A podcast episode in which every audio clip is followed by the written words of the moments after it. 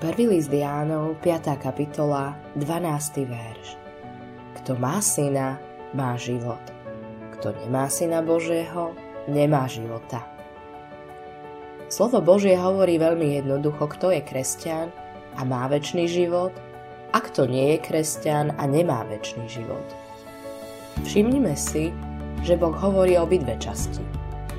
Nehovorí len to, kto život má, ale označuje aj tých, ktorí ho nemajú.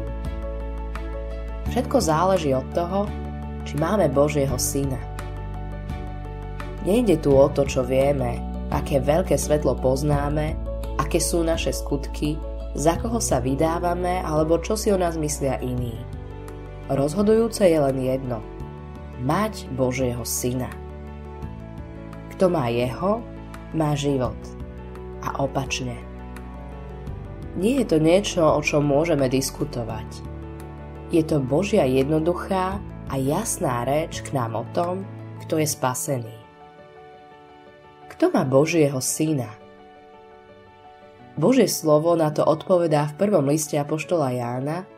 Tam je napísané, že Boh svedčil o svojom synovi – a v tom svedectve k nám prichádza väčší život.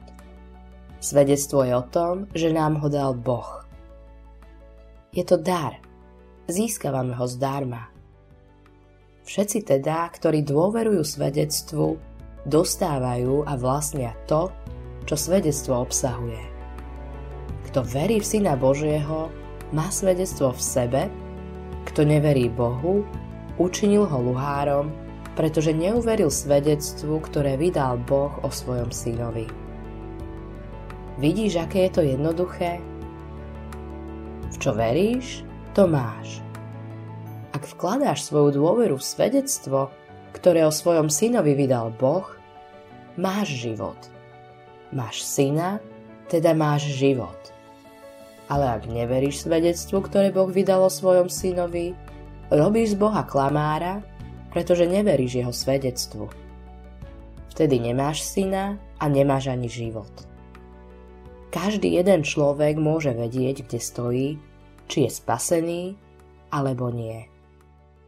Autorom tohto zamyslenia je Eivin Andersen.